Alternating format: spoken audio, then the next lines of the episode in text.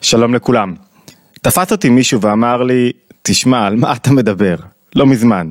זה עולם של אינטרסים. הכל זה אינטרסים. מה אתה חושב, שזוגיות זה לא אינטרסים? בוודאי שזוגיות זה אינטרסים, העיקר בזוגיות זה האינטרסים. מה האינטרס? אני רוצה שהיא תיתן לי, אני רוצה לקבל ממנה אה, חלוקת תפקידים משותפת. אם אחד מבני הזוג לא עומד בחלוקת האינטרסים הנכונה, זה לא עובד, זה לא עובד לאורך זמן. חייבים אינטרסים. הוא אמר, בפוליטיקה, מה אתה חושב שזה אידיאולוגיה? זה אינטרסים. מה קרה לך? ברור שבפוליטיקה זה אינטרסים.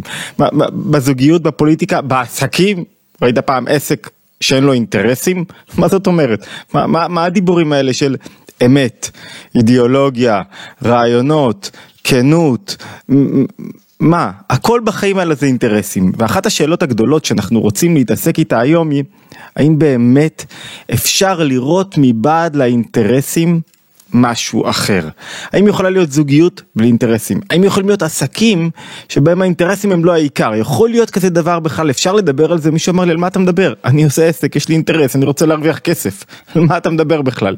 האם יכול להיות פוליטיקה שבה לא האינטרסים הם העיקר? הרי זה מה שכולנו רוצים. כשמישהו אומר איזה דעה אידיאולוגית, מציג אותה, מציע אותה לקהל בהרחבה, נבחר על פיה, ואחרי זה פועל על פי אינטרסים, אני לא רומז לאף אחד, אני רומז על, ה, על האופן שבו אנחנו רואים את הפוליטיקאים שלנו. אנחנו מאוכזבים, כי אנחנו אומרים, אנחנו לא רוצים שמישהו יפעל על פי אינטרסים. על פי מה אנחנו רוצים שהוא יפעל? על פי האמת, על פי הדבר הנכון שצריך לפעול. האם יכולה להיות פוליטיקה ללא אינטרסים? האם יכולים להיות יחסים חברתיים? שני חברים שמקיימים יחסים, והם לא על פי אינטרסים. ברור כבר על פיו שאחד, שהעולם מלא אינטרסים. אין כזה דבר עולם בלי אינטרסים. שתיים, ברור לנו שאנחנו רוצים לראות עולם שבו האינטרסים פחות תופסים מקום. שהאינטרסים מסתירים לנו כל כך הרבה דברים. הם מסתירים יחסים אמיתיים, קשרים אמיתיים, הם, הם, יש בהם משהו שמסתיר פנימיות. אחד הסיפורים שתמיד תופסים אותי, מי שמכיר את הסיפור הזה הוא פשוט מעורר בכל, אה, זה זה של הרבי הרייץ, רבי יוסף יצחק, הרבי השישי של חסידות חב"ד. מי שלא מכיר את הסיפור שלו ממש בקצרה, ב, אני אעשה את זה בשנים לועזיות, ב-1920 הוא נבחר לנשיאות אחרי שאביו הרבי הרש"ב הסתלק והוא נהיה בעצם הרבי השישי של חב"ד, הוא נכנס לתוך תקופה חשוכה, אפלה, תקופה של קושי, כלכלי, פיזי. אמרנו כמה פעמים שאם לא הייתה שואה, היינו לומדים הרבה יותר על המצב ברוסיה הקומוניסטית ו- ומבינים את הטרגדיה היהודית שהייתה שם. הרי היה שם את המרכז היהודי הגדול בעולם. ופתאום הנה איסורים על קיום חיים יהודיים בכל דרך או צורה, איסור מניין, איסור תפילה, איסור מילה, איסורים, כל כך הרבה איסורים. והוא עמד, התמודד מול האיסורים הללו, שמר על רשת של בתי ספר ללימוד יהדות, במשך שבע שנים הוא נאסר כמה וכמה פעמים, בפעם האחרונה הוא נגזר עליו גזר דין מוות, על כך חוגגים החסידים את יום השחרור שלו ואיכשהו בלחץ בינלאומי הוא שוחרר. בסופו של דבר, אני מקצר את הסיפור, הוא גורש בשנת 1927 ועבר מסע ארוך דרך ריגה, דרך ורשה, אוטבוצק בפולין, מסע ארוך מאחורי מסך הברזל, מה שהולך להתפתח להיות מסך הברזל, היה רוב מניינה ובניינה של החסידות. ב-1939, נובמבר 1939, איך שארצות הברית מבקשת, איך ש... סליחה, איך שגר, שגרמניה הנאצית מבקשת לפלוש לפולין, לוורשה, זו המדינה הראשונה, זו פתיחת מלחמת העולם השנייה. פולין, ורשה, נובמבר 1939, דרך אגב, פולין הייתה המדינה עם כל הצבא המצ'וקמק שלה והמיושן שהצליחה להחזיק הכי הרבה זמן מעמד מול הנאצים. החזיקה מעמד שלושה שבועות עם כל מיני סוסים מיושנים. הוא בורח מעיירת המרפא, הוא היה לו המון בעיות רפואיות. עיירת המרפא, שהוא היה באוטבוצק, מרחק 24 קילומטרים מוורשה, בורח לוורשה, לתוך העיר הנצורה, ושם הוא מסתתר, ורשה מופגזת שלושה שבועות, ואז אני לא שמעתי עוד סיפור כזה, זה העיקר הלב של הסיפור. הוא נכנס קצין אס אס גרמני, סליחה, קצין של המודיעין הגרמני, נכנס לחפש אותו בתוך ורשה המופצצת, מוציא אותו בדרך לא דרך, דרך לא, לא, לא ברורה בכלל, דרך גובה האריות, דרך ברלין, מוציא אותו ועוד 20, את כל הפמליה שלו, מוציא אותם מוורשה, אחרת על פי טבע, הוא היה כמו, כמו חצי מיליון יהודים, למעלה מחצי מיליון יהודים ש, שנרצחו והושמדו בוורשה, מוציא אותו בתוך המלחמה, כשוורשה נכבשת, מתוך ורשה, אחרי שהיא נכבשת, מוורשה לברלין, כי אי אפשר היה לצאת לריגה, מריגה הוא איכשהו יוצא, מברלין הוא מגיע לריגה, מריגה הוא לוקח אונייה, מגיע לנורבגיה, מנורבגיה הוא מגיע לארה"ב, כל הדרך מכשולים ו- וניסים ממש על שמאל ועל ימין, איך נשלח קצין גרמני, נאצי, להוציא רב חסידי. דרך אגב, הוא בא, הקצין הנאצי בא אליהם עם אה, אוכל וגבינות ונקניקים מעושנים, והוא התפלא שבתוך מה שהתחיל להתפתח כרעב ומחסור, הם לא היו מוכנים לאכול שום דבר.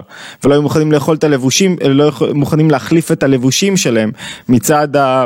אה, אה, לא לראות משהו אחר, כי הם היו צריכים איכשהו לחפש אותם כדי להוציא אותם מוורשה המופגזת, הנכבשת, הנכבשת לברלין, גובה האריות. ברלין זה המ... המפקדה הנאצית בעצמה, איך אתה מוציא אותם.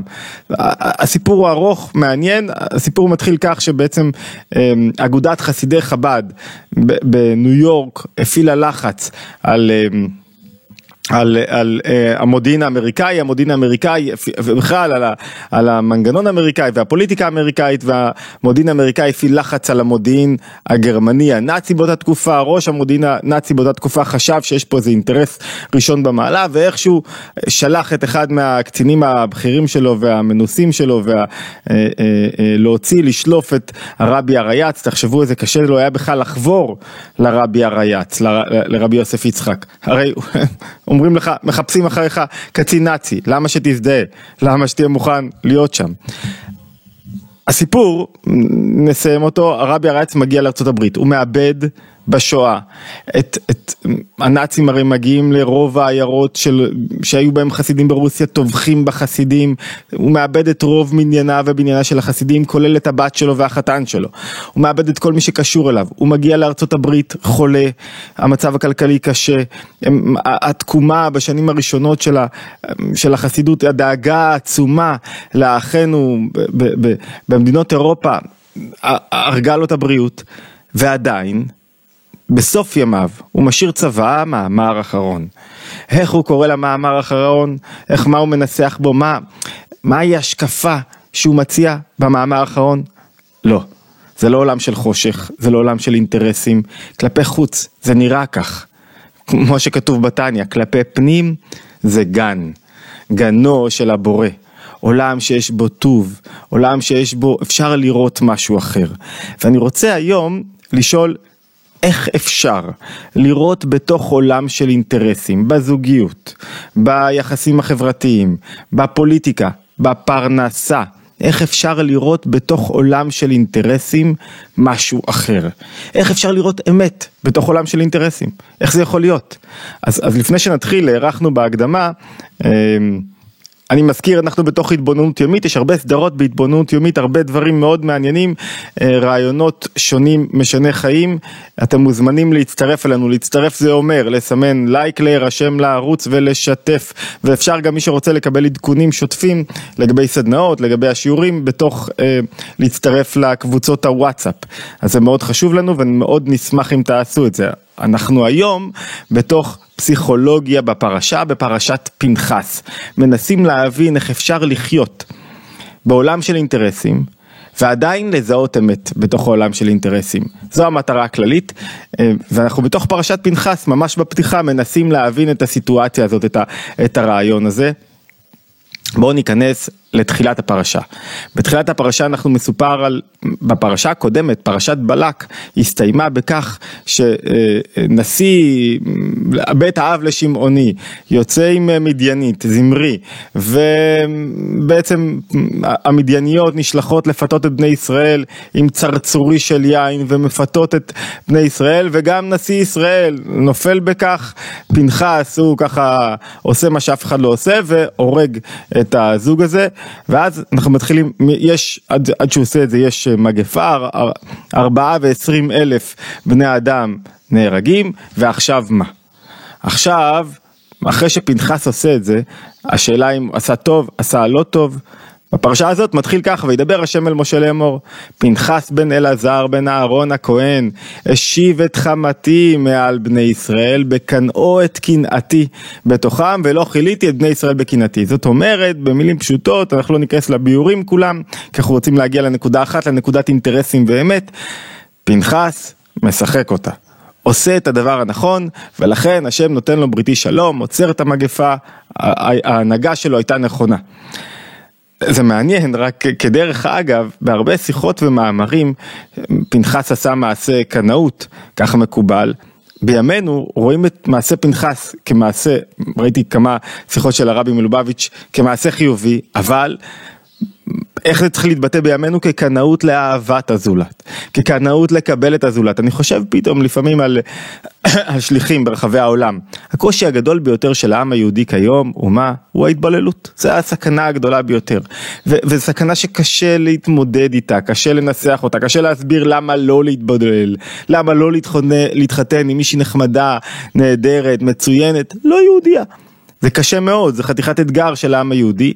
ואני חושב על שליחי חב"ד למשל ברחבי העולם, שיושבים על שולחן שלהם יהודי או יהודייה ובן זוג לא יהודי. ומה זה מעשה פנחס עבורם? לאהוב את היהודי כפי שהוא, לקבל אותו, להעריך אותו, להצמיח אותו, לגלות לו תוכן פנימי. טוב, זה רק הייתה הערת אגב. סליחה. מתנצל. בתוך בתוך הפירוש רש"י למה שקראנו עכשיו למעשה פנחס, אומר פירוש רש"י למה הפרשה אומרת פנחס בן אלעזר, בן אהרון הכהן, אלעזר היה הבן השלישי של אהרון הכהן. למה צריך בן אלעזר, בן אהרון? שאלה אחת, אבל לא השאלה החשובה, כי כך נהוג הרבה פעמים. השאלה החשובה יותר, שוב סליחה, השאלה החשובה יותר היא הרי לפני כמה פסוקים, אמרנו, וירא פנחס בן אלעזר בן אהרון הכהן, אמרו את זה לפני כמה פסוקים, למה צריך לחזור על כך? אז אומר רש"י, שהחזרה היא לפי שהיו השבטים, שאר שבטי ישראל, מבזים את פנחס, ואומרים לו, ראיתם את בן פוטי הזה? אמא שלו הייתה באה משבט, באה מיתרו, היא מבנות פוטיאל שהיו מפטמים עגלים. ראיתם את בן פוטי הזה שמפתם, שפיתם אבי אמו עגלים? לעבודה זרה, והרג נשיא שבט מישראל, לפיכך בא הכתוב ויכסו אחר אהרון. מה הפירוש? שאר השבטים הם, הם רוצים להגן על כבודו של משה. אם היה, הרי מעשה פנחס הוא מעשה נכון, למה משה לא עשה אותו? משה ראינו יודע, יודע לנהל את הדברים, למה משה לא עשה אותו? המדרש, האגדה אומרת ככה, שזמרי נשיא בן שמעון, תפס את כזבי בבלוריתה והביאה אצל משה. אמר לו בן עמרם, משה, זו אסורה או מותרת? מותר לי או אסור לי להיות אותה? ואם תאמר אסורה, בת יתרו, ציפורה, מי התירה לך? מי התירה אותה לך? נתעלמה משה באותו רגע נתעלמה ממנו הלכה. למה? היה לו מניע, היה לו מעורבות אישית, היה לו אינטרס, אשתו לצורך העניין. הוא שכח מההלכה. שאסור לצאת עם המדיינית. אז השבטים אומרים רצינו להגן בעצם על משה רבנו ובגלל שרצינו להגן על משה רבנו מה עשינו? הורדנו מערכו, הפחתנו מערכו של פנחס. למה הוא באמת הרג את פנחס? לא בגלל שהוא היה כזה קנאי להלכה, לא בגלל שהוא כזה צדיק גדול. למה? כי הטבע שלו, טבע הרבה פעמים עובר בירושה.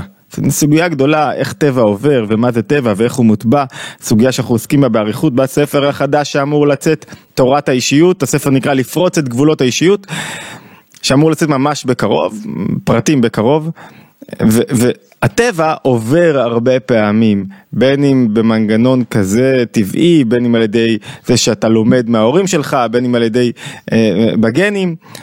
מצד טבע האכזריות שירש מאבי אמו, בגלל זה הוא עשה את הדבר, ומה היה טבע האכזריות? שאביו, שאבי אמו פיתם עגלים, יש עניין אחד להקריב קורבן, יש עניין אחד להשתמש בעגל לטובת אה, תזונה, יש עניין אחר לפטם את הבעל חיים, זה כבר אכזריות הרבה יותר גדולה, לכן כל כך מפריע לנו שמפטמים אווזים בשביל כבד אווז, זה כאילו אתה מתעלל בבעל חיים בעודו חי, אתה לא, כאילו, כאילו זה, זה, זה, זה אכזריות, בכלל לשחוט זה אכזריות, אבל לשחוט בשביל לפטם, לפטם בשביל לשחוט זה מעשה אכזרי מאוד. מתוך אותה אכזריות שהייתה מתוך אותה אכזריות שהוא קיבל מאימו ומאבי אימו, מתוך אותה אכזריות פנחס הרג את, את, את, את, את זמרי ואת את זמרי ואת נשיא שמעון. והשאלה הגדולה היא עכשיו, למה מצטטים במשפט, בפסוק שוב, רבי פנחס בן אלעזר בן אהרון הכהן? התשובה היא, כדי להדגיש את מעלתו של פנחס. מה הייתה מעלתו של פנחס? מה הייחוס האמיתי שלו? בן אלעזר, בן אהרון הכהן. אתה אומר על מי שכל המהות שלו זה אהבת ישראל, אכזריות? הוא הרי קיבל את טבע האכזריות, לכן הוא עשה מעשה נכון. והמסר שעולה מתוך הסיפור הזה, המסר שעולה מתוך רש"י, כך מצטט הרבי מלובביץ' באחת השיחות שלו, היא כשאתה רואה שעושה מישהו מעשה כלשהו, הדבר האחרון, והמעשה הזה הולך לכיוון החיובי, הדבר האחרון שצריך לעשות זה לפסול אותו ממניעים אישיים, להגיד אה זה הכל אינטרסים, מכירים את התנועה הזאת של ביטול, שאתה מבטל מישהו כאילו אה למה הוא מאמץ, בשביל כסף. אה, למה הוא עושה את זה? הכל אינטרסים.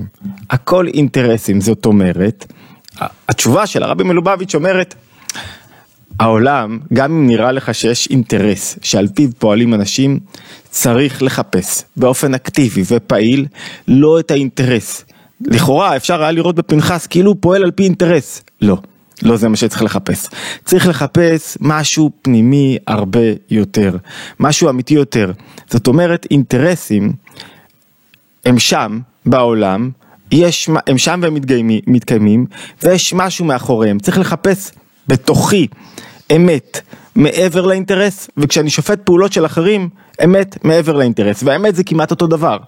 כשאני רואה באחרים רק את האינטרס, האינטרס, האינטרס, כנראה שגם אני אפעל על פי אינטרס. כשאני רואה באחרים את הפנימיות, אז אני אראה כנראה באחרים גם, אז גם אני בעצמי כנראה לא אפעל על פי אינטרסים רק, ואצליח לראות מעבר לאינטרסים. עדיין לא פתרנו מה זה אומר. איך אפשר לחיות בעולם הזה שלא רק על פי אינטרסים? מה, איך, איך אני יכול ליצור איזון בין אמת לבין אינטרסים? כמה נקודות. אחד, כשלא האינטרס במרכז, אני רוצה להגיד משהו, בואו נעבור עכשיו לכמה קריטריונים, איך אני יכול לגלות בעולם הזה אמת, למרות שהעולם על האינטרסים, איך אפשר לגלות פנימיות, למרות שהעולם על האינטרסים. עסקים, בואו נתחיל עם עסקים. הרבה פעמים כשאני אזיז את עצמי דווקא, ולא אני העיקר, האינטרס שלי יתממש בדרך ממילא בעוצמה גדולה יותר. ניקח למשל אמ, שני מוכרים, תחשבו על שני מוכרים, מוכר אחד שם את האינטרס שלו במרכז, אני חייב להרוויח, מה אני מוציא ממך, אתה ישר מרגיש את האינטרס, מה אתה עושה? מתקפל, נסוג לאחור, הארנק בכיס, לא משחרר אותו. לעומת זאת, לעומת זאת, יכול להיות מצב שבו אני עכשיו, אני המוכר, ואני בא, אני שם את האינטרס שלי בצד, מה זאת אומרת? אני כל כולי מרוכז עכשיו באדם שמולי, בלקוח שלי, מה הוא רוצה, מה הוא צריך, מתוך הרצון שלו, מתוך הצורך שלו, אני פועל. מה זאת אומרת? אני מנסה להבין אותו, הוא ישלם על מה שהוא רוצה, אבל מה העיקר, מה התנועה העיקרית שלי? התנועה העיקרית שלי זה להבין אותו, האינטרס הוא שולי. לעניין המרכזי לראות אותו. אימא שלי הייתה, אימא שלי עדיין אה, שנים עבדה בדקורטורית, 50 ומעלה שנה, הם ייצאו וילונות, אה, ותמיד היה להם חנות וחנויות וכולי להורים שלי, ואני זוכר שתמיד הלקוחות אהבו אותה מאוד, מאוד אהבו אותה, והיא לא הייתה מהזולות בתחום. ושאלתי את עצמי למה תמיד כל הלקוחות כל כך אוהבים אותה. והתשובה שהתבררה לי לאורך השנים ככה ממבט מהצד, זה שהיא ראש לכל ניסתה לראות מה הזולת, מה הלקוח צריך עכשיו. מה הוא צריך, כשאני רואה מה הוא צריך, מה האמת של הדבר, אז אני, אז אני, אז היא ממילא גם אוהבים אותה וגם יכלה לגבות את המחיר שהיא חשבה שמתאים לעבודה שלה ולעשייה. מה זאת אומרת? היא הייתה מוכנה לעשות ויליונות בחינם. אני אומר את זה, אני הייתי מוכן להרצות בכל מקום בחינם. מה לעשות? צריך להתפרנס, צריך לייצר סדר עדיפויות. ולשם כך צריך לממש את האינטרס. אני אתן לכם עוד דוגמה, ראיתי סתם איזה, איזה, איזה, אמ, טיק טוק, איזה כוכב טיק טוק אמ, של, של אה, קצב שנקרא מוחמד הגבר. מעניין מאוד, עושה כל מיני סרטונים, כאילו מציג לראווה את, את הסחורה שלו. אתה רואה שהוא ממש מפוצץ בעבודה. מה, אין לו אינטרס? מה, הוא לא בא למכור לכם בשר? ברור שהוא בא למכור בשר. אבל מה הוא שם בסרטונים? ראיתי איזה שניים ככה, וזה תפס אותי, מה, מה, מה הוא שם במרכז? אני נותן לכם את הבשר הכי טוב, הכי איכותי, אני רוצה שאתם תתפנקו, אני רוצה שלכם יהיה טוב. טוב, צריך לשלם על הבשר זה ברור, אבל קודם כל מה הוא שם בצד? את האינטרס שלו ורואה אותך, הלקוח, והבעל שם טוב אומר, ככה כתר שם טוב חלק שני רש צדיק ו', אומר אני, אני מזכיר שמקורות, מי שמעוניין עולים לאתר התבוננות, תמיד יש לינק ב, אה, אה, בתחתית ה... אה, בתחתית הוידאו ובסרטון ומומלץ מאוד ללכת אחרי זה ללמוד לבד מקורות, להתעסק בהם, אנחנו לא תמיד מזכירים את כל המקורות, או תמיד אנחנו לא מזכירים את כל המקור, לא קוראים את כולו. אומר ככה הבעל שם טוב, לפעמים למישהו חסר, לצדיקים חסר חיסרון. והחיסרון שהם התפללו עליו זה לא שיכוון להנאת עצמו. והוא כלל גדול שהוא חסיד המתחסד עם קונו ולא עם עצמו. כשלמישהו יש חסר איזה חיסרון מסוים, החיסרון הזה, מה הוא אומר החיסרון הזה? שזה לא אני שחסר את הדבר הזה. קדוש ברוך הוא, אתה רוצה שאני ימלא, יגלה את הכוחות שלי בעולם, יהיה לי שולחן שבת טוב, יגדל משפחה נהדרת, אני צריך, אין מה לעשות. זה לא מצידי, זה מצד הצורך כדי להתפתח, כדי להוליד משהו גבוה יותר לעולם הזה. לכן נקודה ראשונה שאנחנו רוצים להביע היא שאינטרס מתגשם טוב יותר כשלא הוא במרכז. כשהאמת במרכז, והאמת היא תמיד מה האדם מולך צריך עכשיו, מה הלקוח שלך צריך עכשיו, מה אשתך, זה נכון גם לגבי זוגיות, מה הילדים צריכים עכשיו, האינטרס מתגשם טוב יותר. שתיים, אינטרס בוא נחזור רגע להתחלה, יש איזה תורה של הבעל שם טוב שאומרת, שתי תורות נוספות אני רוצה להביא של הבעל שם טוב. אחת, זה שאינטרס מועיל בתחילה. הוא, הוא, הוא גורם מוטיבציוני, גם אם מישהו עשה מעשה מסוים בגלל אינטרס בהתחלה, אנחנו לא פוסלים את האינטרס שלו, גם אם הוא עשה מתוך מניע אישי, כי סופו של דבר עתיד להתגלות מתוך שלא לשמה בא לשמה. סופו של דבר הפנימיות שלו תתגלה, גם אם הוא עשה את הדבר מתוך אינטרס, גם אם נתת צדקה. נתתם צדקה רק כדי שלא תראו עניים בפתח הבית, רק כדי שהעני ילך, בסוף העני קיבל את הצדקה, בסופו של דבר זה מלמד אותך או אותך לפתוח את היד ולראות את הזולת, ולא להיות אני כוחי והכל מעצמי. ולכן אחד האתגרים הגדולים זה לעודד מעשה. בכל מצב, גם אם יש מאחוריו בתחילה אינטרס. כך אומר הבעל שם טוב, הוא מפרש על הפסוק בתהילים. חישבתי דרכיי ואשיבה רגליי אל עדותיך.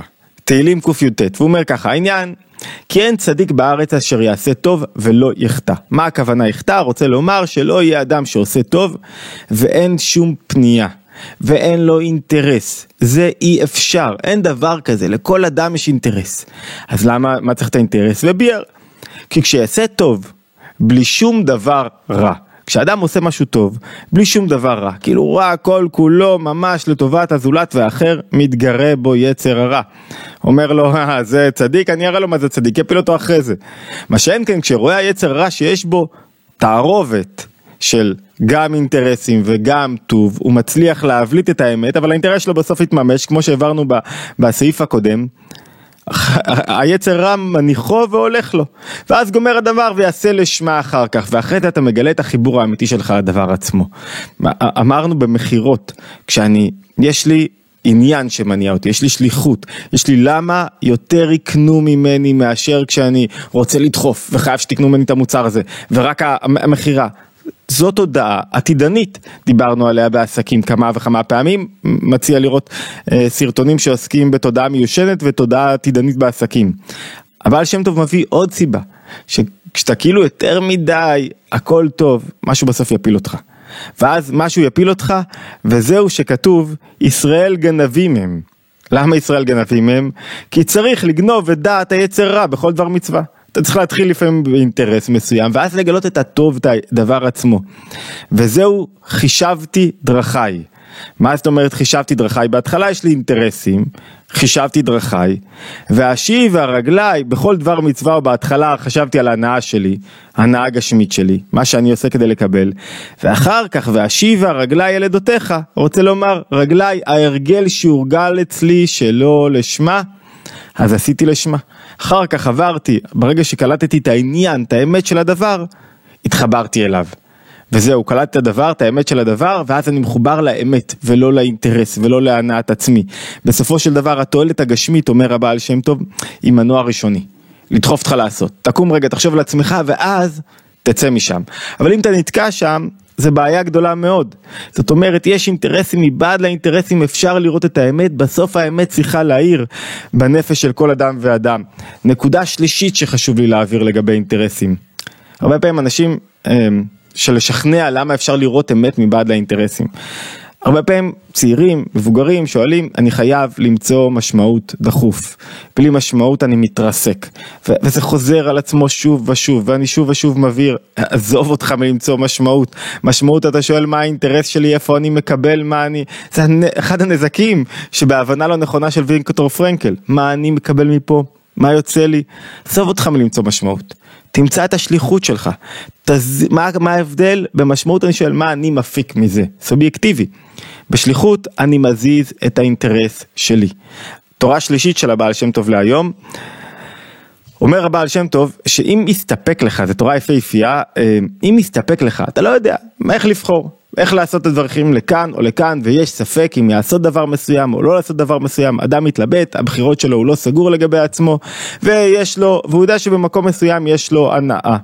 הוא אומר, איך תדע, עצה, איך תדעו מה המקום המתאים לכם ביותר? רוב היועצים יגידו לכו אחרי אינטרס, האינטרס מחשיך לכם את האמת, את החיבור, את הנכון. אומר להפך, תסלק את האינטרס, ואחר כך תהיה לך בהירות, תהיה לך בהירות לצדד לכאן או לכאן. אז השם יתברך יודיעך האמת ותלך לבטח. זאת אומרת, דווקא כשאני חושב באינטרסים, אני לא רואה לאן אני מחובר, איפה התשוקה שלי, איפה הדבר הנכון שלי. ו- ובזה כתוב, והדבר אשר יקשה מכם הוא, זאת אומרת, אם למישהו יש קושי הוא מביא מדברים, אם למישהו יש קושי זה ממנו, שאתה לא יודע איך לעשותו, למה? כי אתה, כל הקושי בא מהאינטרסים שלך. תסלק את האינטרסים ותראה איך הדברים נפתחים. זאת אומרת, עוד, עוד, הנקודה הזאת אומרת לנו כך, שאינטרסים יש בעולם. רוצים לדעת איפה התשוקה שלכם, איפה תצליחו באמת לאורך זמן? סלקו את האינטרס. האינטרס מפריע לראות את התשוקה ואת האמת. למה? כי האינטרס העיקר, מה אני ארוויח, מה יצא לי מזה, אני לא רואה איפה אני אתרום, איפה אני אתפתח, איפה אני אגיע רחוק, איפה אני, איפה אני מגלה את הכוחות שלי נכון, אני שואל איפה אני מקבל, במקום להשפיע, אני מקבל. נקודה, עוד שתי נקודות אחרונות, או נקודה אחת אחרונה לפחות, שתי נקודות, לגבי האופן שבו אני רואה את הזולת. אמרנו, גם כשאתה רואה את הזולת עושה מתוך אינטרסים, הרבה פעמים אני מבטל אותו. כשאני מבטל אותו אחד, אני לא רואה אותו באמת. אני לא רואה מה מניע, אני לא יודע מה, מה בליבו של אדם, אף אחד לא יודע מה בליבו של אדם, רק הבורא יודע מה בליבו של אדם. אבל, נקודה נוספת היא, כשאני מבטל מישהו אני כאילו מתגאה עליו. אני אומר, hmm, זה עושה אינטרסים, אני לא שם. והאמת שזה מידת גאווה שהיא פסולה, שיש בה כאילו, אני לא לומד מאף אחד. כי אני כאילו אומר, אה, זה מבטל את כולם, ואז בסופו של דבר גם אני בעצמי לא עושה, ולא מתפתח, ולא פועל מתוך האמת שלי, אלא מחפש רק אינטרסים. והאמת שקנאה אמיתית, קנאה נכונה, היא כשאני מסתכל על החבר שלי, אני רואה את מה שהוא עושה, זה מעורר גם בי רצון לעשות. מעורר גם בי רצון לפעול. כשאני רואה מישהו תורם, אז במקום להגיד, אה, מה הוא תורם להם, בשביל מה, זה לא, לא מה, תרום גם אתה. נסה גם אתה לגלות את הפתיחת יד, אתה רואה מישהו עושה משהו, עושה מעשה טוב, נסה גם אתה, בתחום שלך, במקום שלך, במרחב שלך, כשאתה מבטל אותו, אתה מבטל את כל העשייה עצמה, ויש פה גאווה שהיא גאווה פסולה ושלילית, ו- ואמרנו, אני, אני מסכם, העולם מלא אינטרסים, מלא אינטרסים. המטרה שלנו היא לראות את הפנימיות מבעד לאינטרסים. והראייה הזאת אפשרית כי בכל אדם יש את שני הדברים הללו, את שתי התנועות הללו, יש לו תנועה אחת, נפש אחת שמחפשת את האינטרסים, את מה היא מקבלת מהעולם. נפש שנייה מחפשת את האמת. תנועה שנייה בנפש מחפשת את האמת, את הנכון. תבחרו.